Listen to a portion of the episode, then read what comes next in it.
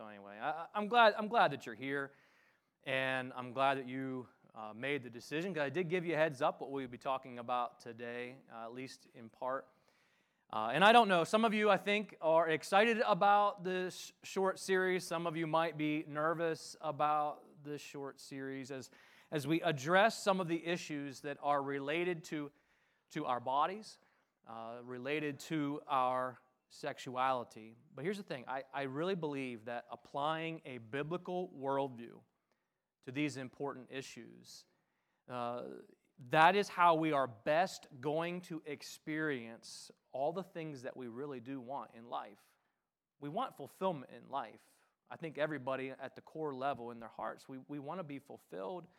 Uh, we want to have satisfaction. We, we, we want to experience pleasure, we want to have confidence in our identity. These are all things that we all desire. And I truly believe that the best way to experience all of that is through a biblical worldview. If this is your first time at Grace Fellowship, welcome to Grace Fellowship, where we only talk about the easy uh, subject matters, the, the non controversial things. Uh, we are glad that you are here. Uh, I was thinking about this. Ho- hopefully, you work with someone or you know someone that only shows up to church like at Christmas and Easter. And so you can now tell them what we talk about the rest of the year. You can go this week and say, hey, guess what we talked about uh, on Sunday? Uh, I, want you to, I want you to imagine that, that we went out to eat together. And uh, let's say that we went to a Chinese buffet. Now, you can already tell that this is an imaginary story because I wouldn't take you to a Chinese buffet, but uh, let's say that we go to a Chinese buffet together, some buffet, and and uh, we have each like three, four plates, like full plates. And uh, you say to me, I think I'm done. I'm tapping out. I've had enough. I've hit my limit. And I say to you, come on, one more plate. I mean, let's make sure we get our money's worth. You can do it. What's the worst that could happen? You say, okay. And so you go and you have one more plate and you push past the limits of your stomach and you vomit everywhere. Welcome to Grace Fellowship, where apparently no topic is out of bounds. How about this one? I want you to imagine that, that you and I, we go on a trip together somewhere. Let's say uh, maybe we go to the Grand Canyon, maybe we go to a big city. But wherever we go, let's say that we find ourselves on a really high place, like maybe at the edge of the canyon wall. Or maybe we go to the lookout at the top of a really high skyscraper type building. And while we're there, I say to you, you know what you should do? You should jump and fly like Superman. To which you would say, I can't fly. And I say to you, who told you you can't fly? Maybe the person who told you that you can't fly just wants to limit the thrill and experience that flying would give you. And so you jump and plummet to your death.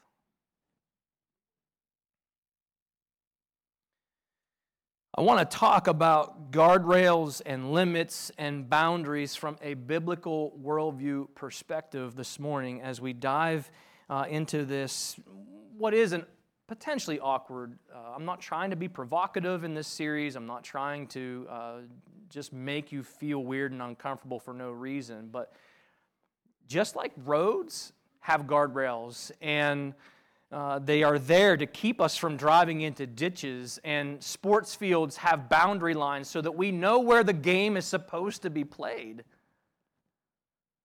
Our bodies have limits. Our relationships have boundary lines. Think about the limits that God has placed on our bodies. We can't just go weeks without sleeping. You try to go weeks without sleeping, your mind is affected, your body is affected. Eventually, your body will shut down without sleep. There are limits to the amount. Like I'm, I'm the first, the first thing in the morning. I'm the person who is guilty of having coffee first thing, right? I, I am thankful for caffeine, but there are limits to the amount of caffeine that our heart can take in a day. We can't breathe underwater. There are, there are limits to how, how high in the altitude that we can go and still be able to breathe. Our bodies cannot get too hot or too cold without harm or without death. God has designed our bodies with limits, and those limits are good. They're for our good. These boundary lines that God has designed in our relationships are for our good. And if someone lies to you and tells you that you can run past those boundaries, that you can ignore the limits and experience no consequences, hopefully, someone in your life has taught you the truth about these limits and boundary lines so that you can avoid learning the hard way that they do exist. Hopefully, someone has shared with you the truth so that when the lie comes and you hear it, you recognize it and say, No, no, no, no that's not true. This is true. And that's what I'm hoping to accomplish with this sermon series because there are lies being told every single day in our culture. Every day. All day. They're being told through entertainment. These lies are being told through social media. They're being told through a liberal worldview that has distorted objective science, corrupted legal boundaries, and infected churches and Christian homes with the poison of sin. The big lie being told about our bodies and about our sexuality is that God's limits, God's boundaries, they're not necessary.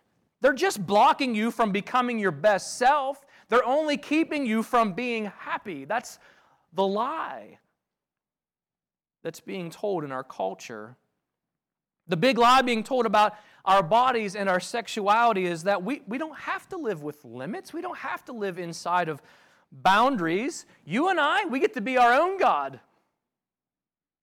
We get to choose our own limits. We get to draw out our own boundary lines. In fact, if you want, just live without limits because there are no consequences. And this morning we're going to talk about where did that lie even come from? Like, where's the original source of this lie? Who told it first, and how did it, how did it take its present form that we're experiencing today in our culture? And why is this lie so destructive? We need to go all the way back to the beginning. You know, when, when Jesus was asked a really hard question about marriage, by some people that wanted to either trick him or embarrass him or catch him in an awkward uh, question. Uh, hopefully, they wanted to try to embarrass him in front of, in front of his audience. And uh, listen, listen to this. It's in, in Matthew chapter 19. In Matthew 19, there was these Pharisees that came to him in, in verse 3 to test him. And here's their question is it lawful for a man to divorce his wife for any and every reason? Now, we're not talking specifically about marriage and divorce. That's not our topic right now. But it's interesting to me when this, this difficult question comes up about our relationships and the boundary lines in our relationships. Where does Jesus go to make his point? He goes back to the beginning. He says, Haven't you read? Which I love that phrase. It's like, You guys are the Pharisees. You're the legal experts. Do, you not know what the book says? Haven't you read that at the beginning, the Creator made them male and female? For this reason, a man will leave his father and mother and be united to his wife, and the two will become one flesh. So they are no longer two, but one. Therefore, what God has joined together, let man not separate. Jesus saw creation and the original design as the standard. The standard. Jesus saw the limits and the boundaries that God had created in, from the very beginning as good. It's where he went to to make his point about how do we how do we deal with some difficult uh, questions in life, well, let's go, let's go back to the beginning and see what, how did God design this to be? Because that's what was good. And if we step away from what was good, then there's going to be consequences for that. So let's go back there too. Go with me to Genesis chapter 1. Genesis chapter 1, of course, starts with in the beginning what? God created. And when you read through the creation story, uh, after each day, as God creates different parts of creation, and He looks at it and evaluates His work, each day He says, and it was good. It was, it was the best. It was perfect. We go to Genesis chapter 1. I want to jump into the story, into the record in verse 26, then God said, Let us make man in our image. In our likeness, humankind was created in the image, in the likeness of God. This is important to understand because it's where our identity comes from. It's where our values, uh, our value as a human being comes from. You don't get to assign value to me. I don't, I don't have the right to take away value as a human being from you. Why? Because our value is found in the, in the fact that we are created, all of us are created in the image of God. That's where our value as a human being comes from. Let us make man in our image, in our likeness. Let them rule over the fish of the sea, the birds of the air, over the livestock, over all the earth, over the creatures that move along the ground. God also creates purpose for our lives. Verse 27 So God created man in his own image. In the image of God, he created him, male and female, he created them. He blessed them. And he said to them, Be fruitful and increase in number, fill the earth and subdue it. God created humans in his own image. We are distinct from the animals. We're not just uh, another species of animal, we are distinct from the animals. Male and female, and that, that phrase gets repeated throughout the Old Testament. Jesus goes back and he repeats it male and female. God designed a distinction between male and female. You also notice that God created sex. Be fruitful and increase in number. Well, what are the mechanics of that? There, there are physical mechanics to make that happen. It's sex. God created that. It was good. In Genesis, in Genesis chapter 2, the creation account is told as far as uh, specifically uh, the creation of humankind, with more specifics. And we want to jump back into verse 7 of chapter 2. The Lord formed man from the dust of the ground, breathed into his nostrils the breath of life, and man became a living being. Now, the Lord God had planted a garden in the east, and that's where, that's where he put uh, Adam and, and gave him uh, a purpose the Lord God made all kinds of trees grow out of the ground, trees that were pleasing to the eye and good for, the, uh, good for food. And in the middle of the garden, there's this tree of life, and there's a tree of knowledge of good and evil, right? So you get the scene. There's a river that flows through it, and it's a beautiful, incredible, perfect place.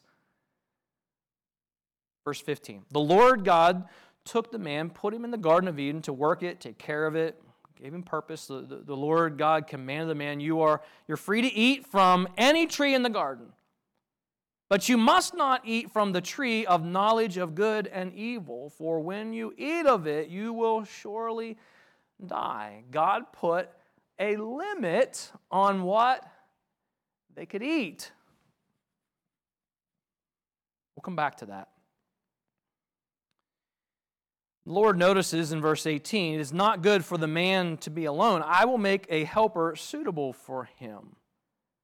The Lord God had formed out of the ground all the beasts of the field and the birds of the air. He brought them to the man to see what he would name them. And, and just imagine this you know, Adam is, is fulfilling God's purpose for him, and he's naming these animals, and one by one, right, two by two, they come, and, and he's naming them. He, the man, he's giving names to these livestock, but no suitable helper was found for Adam. In company, he had the company of the animals, but it wasn't the same.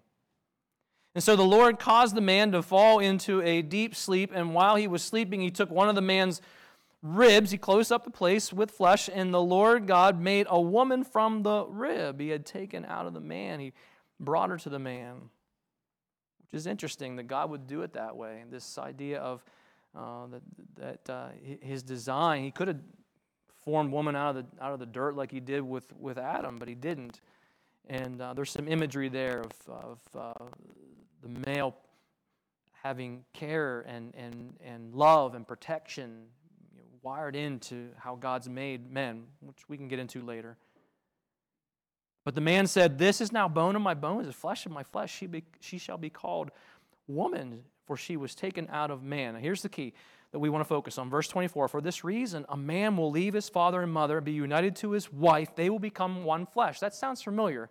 Oh, wait, that's what Jesus just referenced in Matthew when he was asked a difficult question.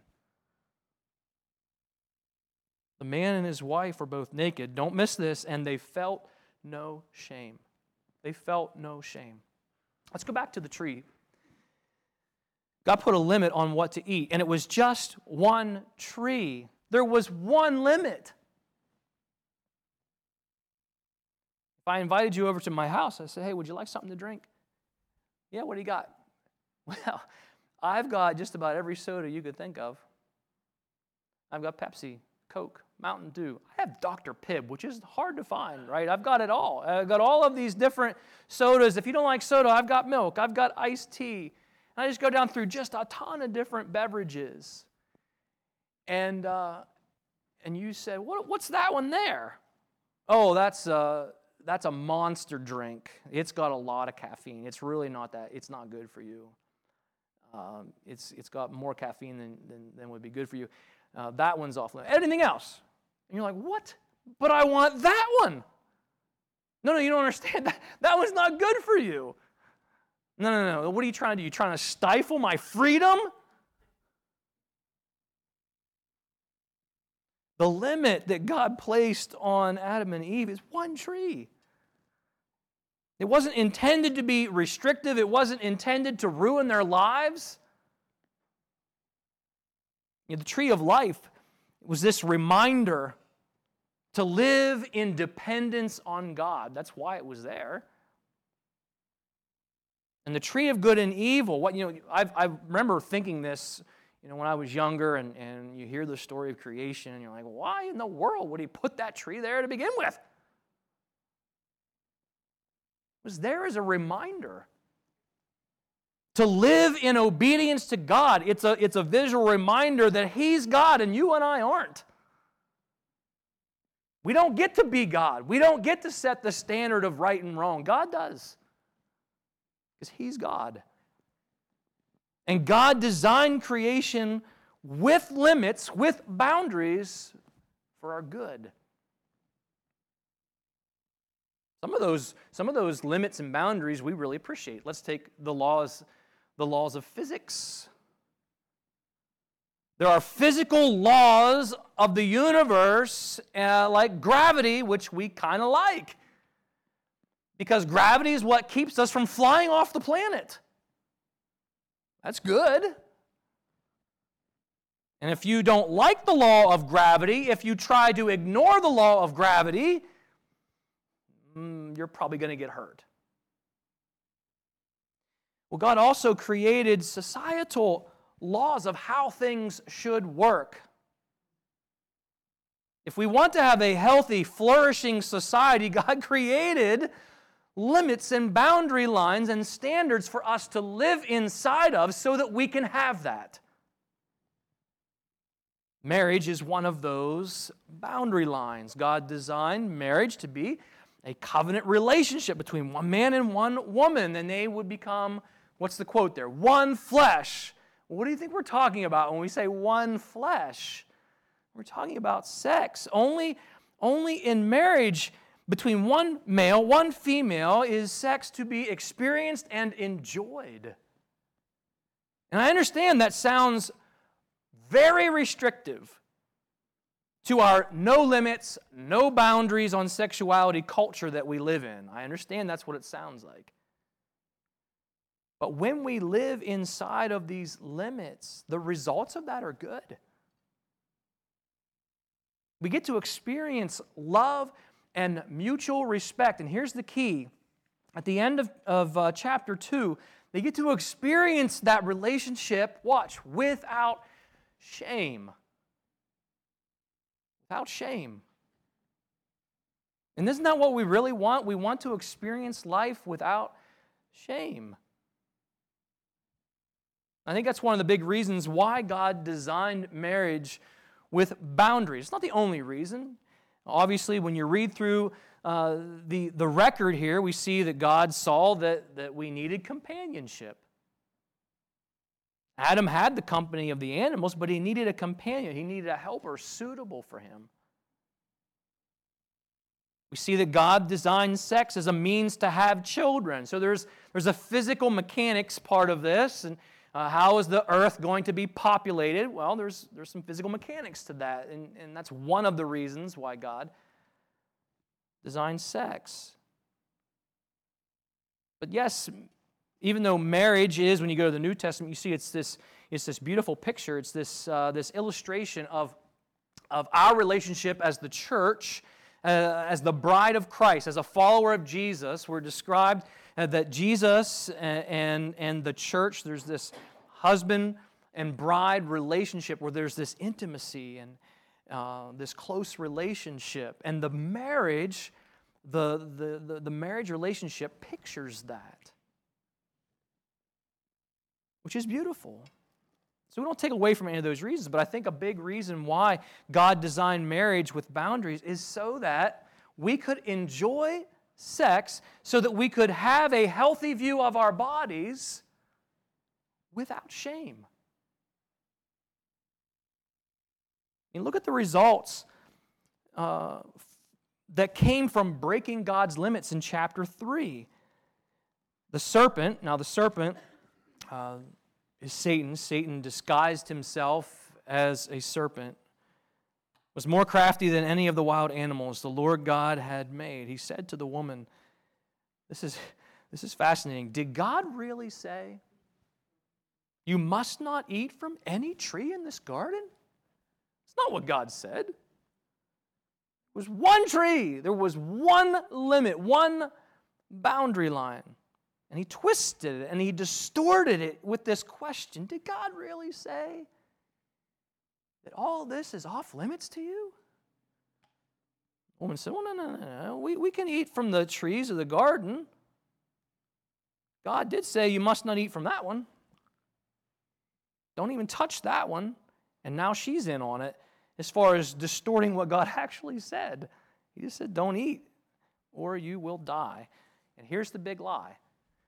Verse 4 the big lie you will not surely die which is in direct contradiction to what God literally said. If you eat from that tree, you will surely die. And so Satan says to her, the big lie is, uh, no, that's not true. What God said is not true. He goes on to say, For God knows that when you eat of it, your eyes will be opened and, and you will be like God knowing good and evil. The big lie is this that God should be ignored, that God cannot be trusted, that there are no consequences to disobeying God. If it looks good, if it looks pleasant, if it's something that you desire, then it should not be off limits. That's the big lie. God's, God's limits and these boundaries, they're completely unnecessary. It's just to block you from becoming your best self. God only said those things so that you wouldn't be happy and experience all that life has to offer.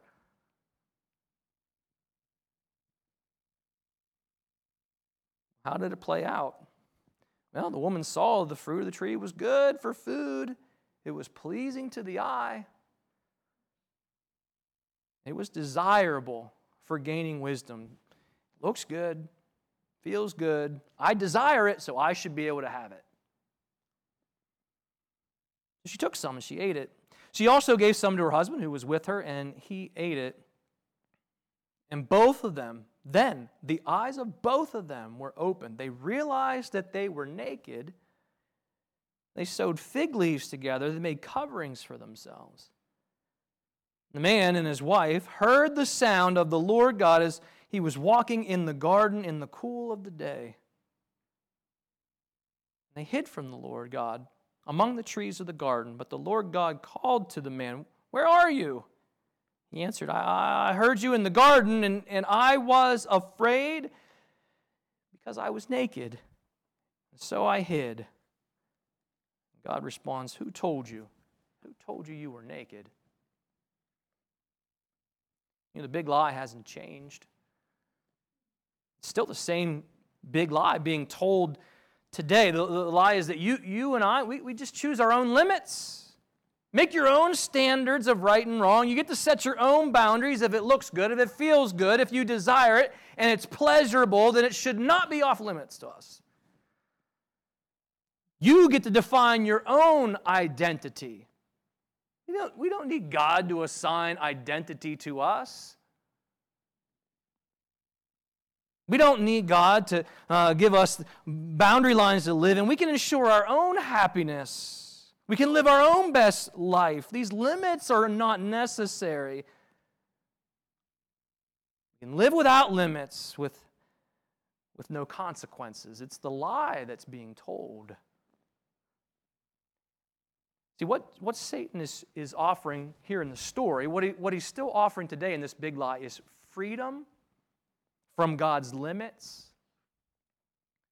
a life of autonomy without consequences. That's what he's offering. And it's not true. It's not how it works. Satan was and still is offering this life of fulfillment apart from obedience, apart from dependence on God. Here's the truth the truth is that what we really want in life is fulfillment. What we really want in life is contentment and satisfaction. We want to have a healthy identity. We want to experience joy. We want to have healthy relationships. We want these things, and the truth is, it's only going to be found in our relationship with God. And that's only found through our relationship with Jesus Christ. I don't want you to miss this. Uh, when you read through this story, and honestly, I, I don't know that I, really thought through it from this angle and, until I started praying about and thinking about and reading God's word from this perspective about uh, our sexuality. I mean, I, I've known for a long time that our sexuality, our, our, our, our identity, that it's, it's rooted in the creation story, but don't miss this. The very first recorded problem from sin, the very first recorded problem from ignoring God's limits, from, from disobedience, is this discomfort with the naked body and shame. God says, Who told you that you were naked? There's something that's changed. Before sin, there's no sense of shame with a naked body. There was no sense of shame that was connected to, uh, to uh, this physical relationship that was inside the boundaries of marriage, because that's all that existed and it existed apart from any shame. It was good. It's hard to imagine what that must have been like. Before sin, when everything was perfect, God, God designed our bodies, He designed our sexuality to be experienced without shame. It's hard, it's hard to imagine that reality now. But when Adam and Eve chose to be independent of God, what was the, what was the consequence of that? They felt inadequate, they were afraid, and they were ashamed. Before they declared their independence from God, sex was not something that was perverse. There, there was no lust, the sin of lust. That, see, lust is something that offers the illusion of intimacy. It's not the real thing. It's offering something that it can't deliver. Intimacy can only be found in the real thing, the, the, the thing that God designed as good and perfect. There was no discomfort, there was no confusion with our bodies or our identity.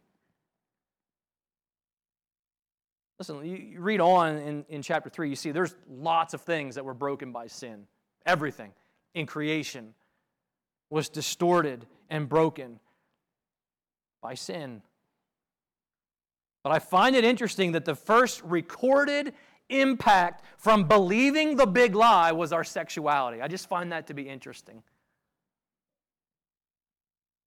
Sexual satisfaction, gender identity, healthy comfort with our own bodies, and a life without shame. It's only found inside the limits that God has placed on our sexuality. Listen, our identity was always intended from the beginning to be connected to our relationship with God and the fact that we are made in His image.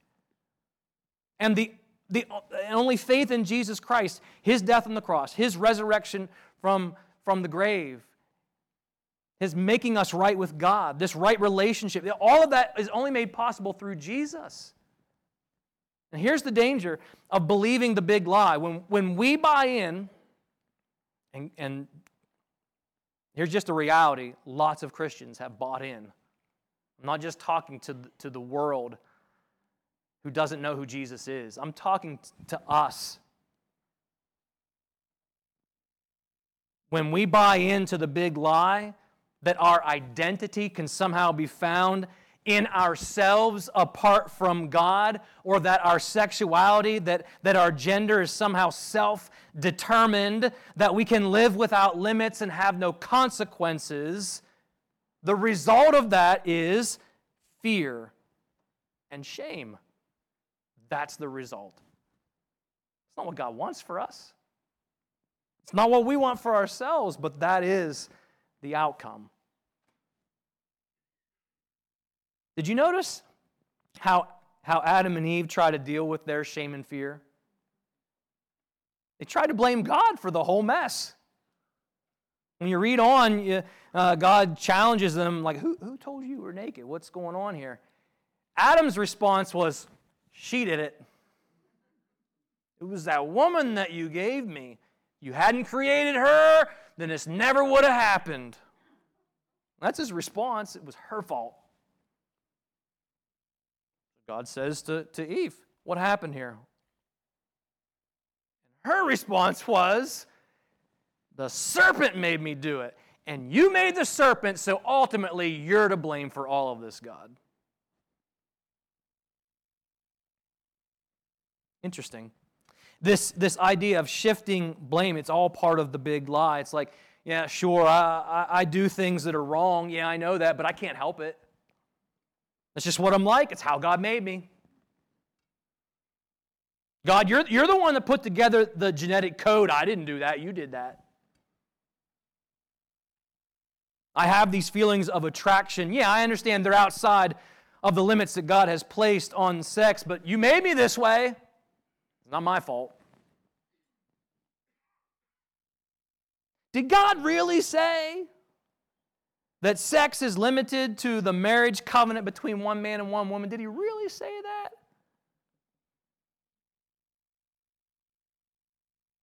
I mean, God doesn't want me to be lonely, does he? God wants me to be happy. Isn't God love? I'm pretty sure I read that in here. God is love. And he wants me to experience love, I'm sure.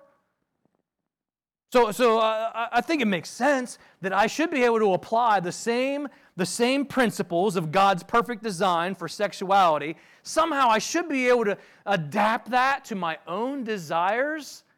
I should be able to do that without any consequences. Here's the problem with the big lie that as soon as we step beyond God's limits for our sexuality and try to find identity apart from the gospel of Jesus Christ, as soon as we do that, we are inviting harm. We are inviting shame. We are inviting fear into our lives. I mean, imagine trying to drive your car on the other side, on the wrong side of the guardrails. And you might have a solid argument. You're like, listen, those guardrails over there are just way too limiting. Did you not see my truck? It literally has a logo on it that says unlimited. No one's going to tell me where I can and can't drive. The Guardrails aren't there to make your life miserable. They're not there to ruin your day. They exist to protect you. It's a much smoother ride over here on the pavement. Our value as a person is found in the fact that we are made in God's image. I want you to hear me.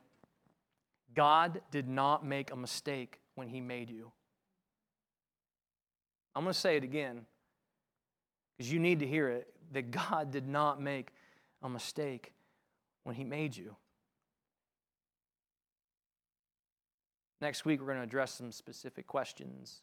And some of them are going to be uncomfortable, and some of them are going to have to do, do with our, our body image. And this lie, this lie that, that you and I have to look a certain way to have value, says who? It's not what God said.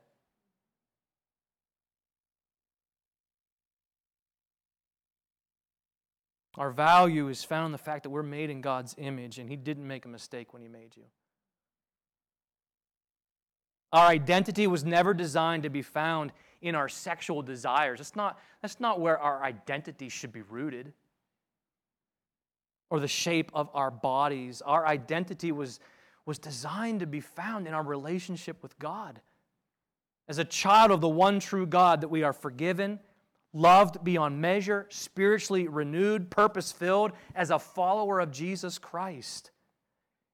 And when we live in, in that identity, you know what the result of that is? No shame. Almost like God knew what He was doing when He put the design together. Next week, yes, we're done for today. You can all take a deep breath. We're done. Next week, I, I do want to address several big lies that have been spawned from the original big lie. And we're going to get specific about it. I'm not going to be crude, uh, but we're, we're going to talk about some things that don't just affect the world outside these walls, but that affect us as followers of Christ. And I just want you to know this. I, I know that some of you might be struggling with some of these things. And I know that some of you, maybe somewhere along the way, have bought in hook, line, and sinker to some of these lies. I know that some of you may have, in your lifetime, may have experienced and walked through and maybe still carry the shame that has resulted from ignoring God's boundaries. So I want to make you promise. You're probably deciding, am I coming back next week? I don't know. I want to make you promise.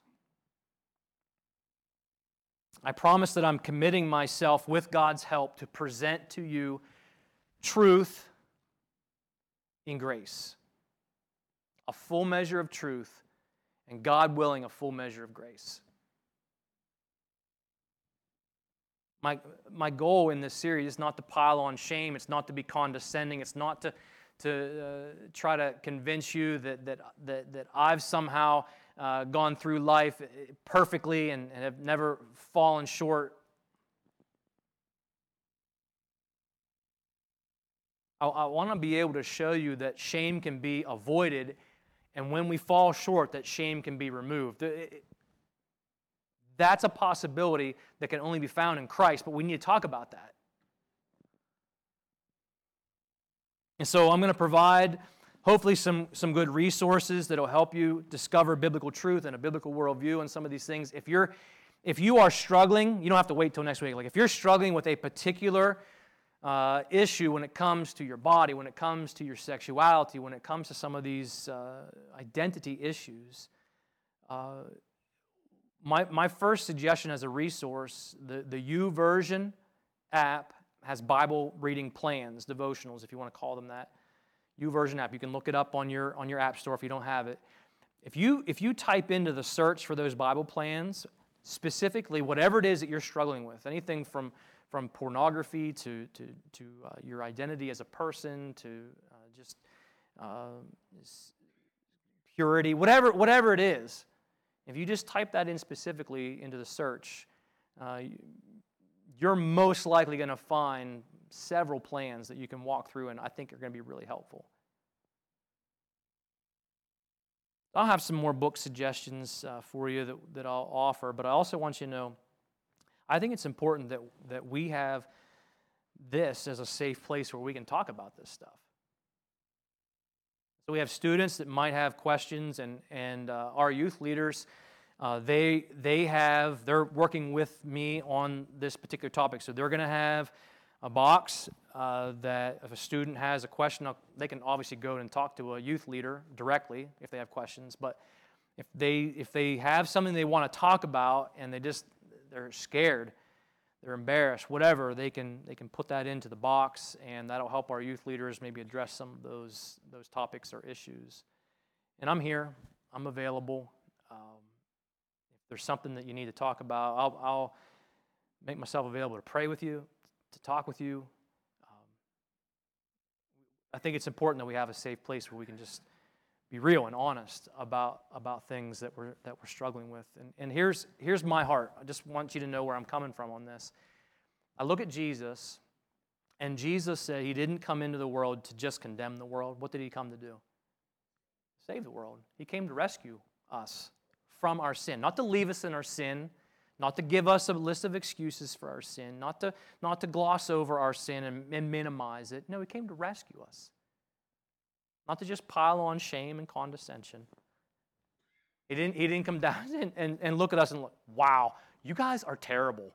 It's what we deserve. That's not what Jesus did. His heart was broken over what sin has done to us. And So he came to rescue us. He came with a full measure of truth and a full measure of grace, and that's, that's the heart I want to bring to this series Uh, today and next week, okay? All right, so come back, please.